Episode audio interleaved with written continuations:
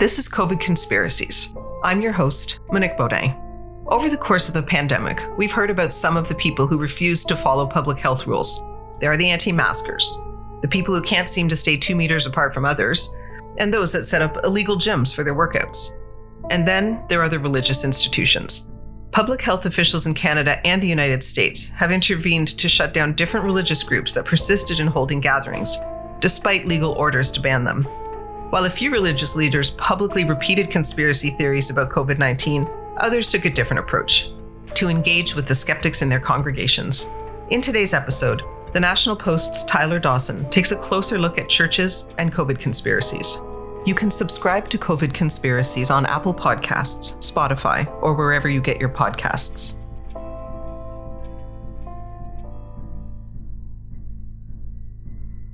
Over the course of the COVID 19 pandemic, churches have been a focal point of lockdown protests. In Alberta, there have been rallies supporting James Coates, the pastor of Grace Life Church in Parkland County, who is arrested for refusing to follow social distancing and occupancy restrictions at his church. Churches, though, seemingly have had another role to play in the pandemic.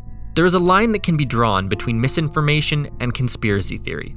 It works something like this when it comes to rejecting the science of masks, for example, it's not that far a jump to be questioning the science behind lockdowns, and then vaccines, and then seeing a conspiracy behind the pandemic itself. Over the course of the pandemic, there has been an uptick in conspiratorial thinking among some religious communities, particularly evangelical Christians. This line is clearer in the United States, where former US President Donald Trump, who was himself a significant booster of COVID 19 conspiracy theories, enjoyed significant popularity among Christians. Polling from the conservative think tank the American Enterprise Institute showed that 27% of white evangelicals believe the QAnon conspiracy theory and that Donald Trump was fighting a sex trafficking ring while in office. Among religiously unaffiliated Americans, only 12% believe that conspiracy theory. When it comes to other Christians, mainstream Protestants, and those in the quote unquote other category, something around 14% believe that conspiracy theory, still a significantly smaller number than those who are evangelical Christians and supporters of Donald Trump. A January poll from the Washington Post and ABC News found higher rates of vaccine hesitancy among evangelicals, about 44% said they would not get the COVID 19 vaccine. That's compared to the statistics in the general population, where about one third of the population says they will not. And when it comes to COVID 19, some megachurches have embraced conspiracy too. John MacArthur, the pastor of the evangelical megachurch Grace Community Church in California, declared, There is no pandemic last year while fighting to allow worshippers to continue to come to services. But this is here too. That's not to say that churchgoers are the only people who fall prey to conspiracy theories. All sorts of people do. But with so much focus on protests involving churches, mega pastors in the United States boosting conspiracies, and conspiracy being an issue pastors have tried to tackle, we thought it was worth trying to find out what's going on here. Carmen Celestini is a professor at the University of Waterloo. She focuses on politics and religion, and specifically, she looks at the relationship between Christian apocalyptic thought and conspiracy theories. Well, one of the notions of religion is um, an idea of persecution. It's an idea of um, God being in control of the situation. So when we look at COVID, we can understand it as, you know, there are many Christians who believe that, you know, taking the vaccination or wearing masks is taking the control out of the hands of God and that he will control them and keep them safe. Um, and if not, we'll deliver them to the kingdom of God. And for conspiracy theories specifically, there is a notion that has been in conspiracy theories from the beginning of conspiracy theories that um, to create a new world power or a new world order, cabals will actually try to destroy religion and either try to build a new religion with an antichrist as the leader or will try to destroy it completely. So some Christians believe with some of the churches not being able to gather as a community that this is a sign of that persecution or taking away their religious freedom. There are notions that are linked to this new world order where you have to stand up and fight for religion. So there are so many examples with COVID that could be the movement of this new world order that it's linked distinctly to their religious beliefs, um, regardless if it's apocalyptic or just persecution. What the research shows is an opening of the envelope on conspiracy theories. It helps explain why conspiracies seep into New Age communities, for example. It also explains how these theories can take root in religious communities. If you're in that social group where we're talking about misinformation and about COVID, you're not just interacting with people who believe that one specific thing. There's validation for different opinions coming from different directions and different sources.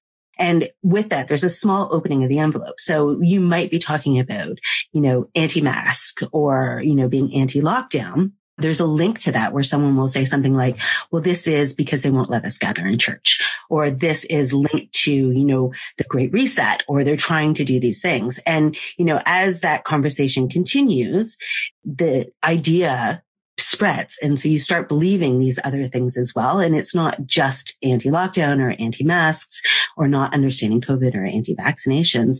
It starts coming with the reason why and what is the purpose of all of the things that are happening. And that's where the conspiracy theories start seeping in. But there may be more to it, something specific to faith, perhaps, that makes it more likely for someone to buy into a conspiracy theory. John Van Sloten is a pastor in Calgary and a teacher at Ambrose Seminary and University.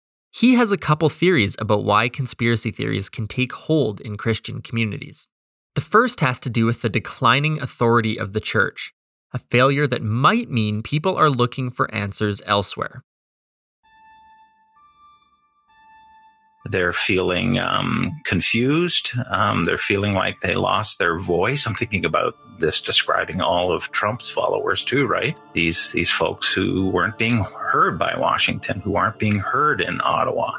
So society has contributed, right? Uh, the the wokeness of of the left and its uber fundamentalist um, forms has pushed people into a place where they're scrambling. We we need an answer. I uh, we need a way forward. We need to. I don't. We don't. I don't understand what's happening to us. What's happening to our world? Um, what's happening to our, our church and our worldview, which was always so clear for us when we were the ones in a majority, but now we're not.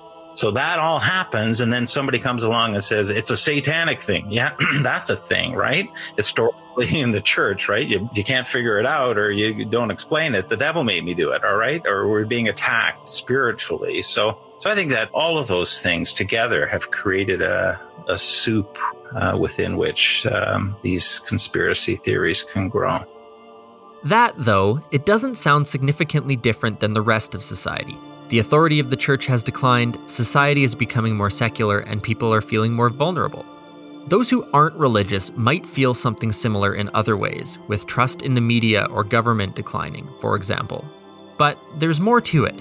I think churches are particularly uh, susceptible to these theories, as we've seen them happen in Grace Life Church and other churches in Calgary and in Canada, um, uh, because conspiracy theories tap into the same capacity for faith that churches tap into. Uh, you know, and I'm a pastor and a teacher in a faith community, so I'm all for faith but um, this good gift of uh, having the capacity to trust in a bigger narrator, a bigger story, um, an actor in behind all things, which is a prerequisite, right, for a life of faith. It's those things that are being um, contorted and stolen and misused in the context of uh, aiming them at these crazy conspiracy theories. Van Sloten hasn't actually had conspiracy theory controversies in his church, but Jess DiSabatino has. She's also a pastor in Calgary at Journey Church. I think it's a very small minority. I think, like any conspiracy theory, it's always a small minority that would believe that, but they often tend to be quite vocal. Certainly, many of us see this sort of thinking in our everyday lives. They're on Facebook posts or Reddit threads or on other parts of social media. But obviously, these things spill over into communities too. So for for us, particularly for our congregation, it didn't create great division. We didn't see like hundreds of people leaving our church, but we did see some and in some ways I think diversity of thought is so important. We've had people challenging people that would think that way like no, what you're saying is incorrect. And there has been for sure tense conversations between people in our community. And what did you do about it?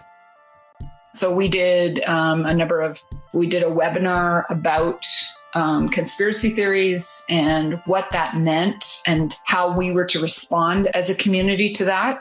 And we did have people come on that who were what I what I would consider people who had believed in different different things than I would believe. And so we had some robust conversation about it. I think from the beginning, what our leadership thought and what I particularly thought is that it would be no good to shame people who believe something different than what I believe. So we tried to listen. And I think in humanizing some of it, it helped us to you know, just keep relationship with people. Because what I recognized is that maybe at the beginning I was fighting people about it, like you're wrong, this is ridiculous, and and I think the shame probably put them in a position where they had to be defensive, which didn't, which I think we know from anything doesn't make anybody change their mind; it only digs them in.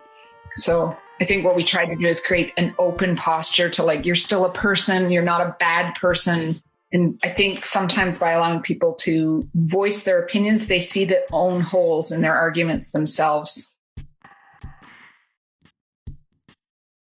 So we lead with humility, and I think the Bible's really clear about that. That we would be, and I, like in in truth, I'm like really disappointed with some of my like the Christian, the broader Christian community that I think hasn't led with humility, where there's been sort of this idea that we can be experts in everything and we're not. I'm not an epidemiologist. I'm not an infectious disease specialist.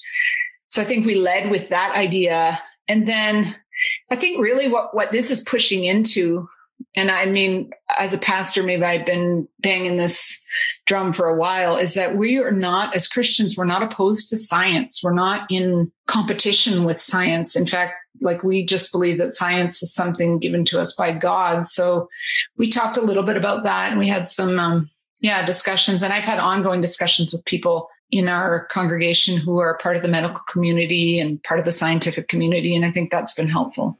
DiSabatino says that most Christians haven't embraced conspiracy theories and misinformation, just like most of us. Most of the Christian community is not like embroiled in this. I would say like I have in in a group of a thousand colleagues, probably two or three of them have gone down a very weird garden path, and I think that's probably true in a church of a thousand people. You might have four or five that have decided. So, but I think those are a loud vocal minority. I think like anything in the world, right? So I think like when I read the paper, I'm like I'm like so disheartened when I talk to people now. Like, yes, I'm a pastor. No, yes, I have had got my vaccine. Like I want to like say all these things, but I'm not like that. Like I'm not trying to have a protest. I'm not trying to have church even though we're not allowed. I'm not doing all those things. So I think there has been a little bit of a caricature that it's all Christian communities, that it's every church, that it's every like 80% of people in churches. And I just I don't I haven't I haven't experienced that to be true. I think for most Christians it's like kind of been a wee bit embarrassing. Next week, reporter Phil Tank from the Saskatoon Star Phoenix will look at the harms caused by COVID 19 conspiracies.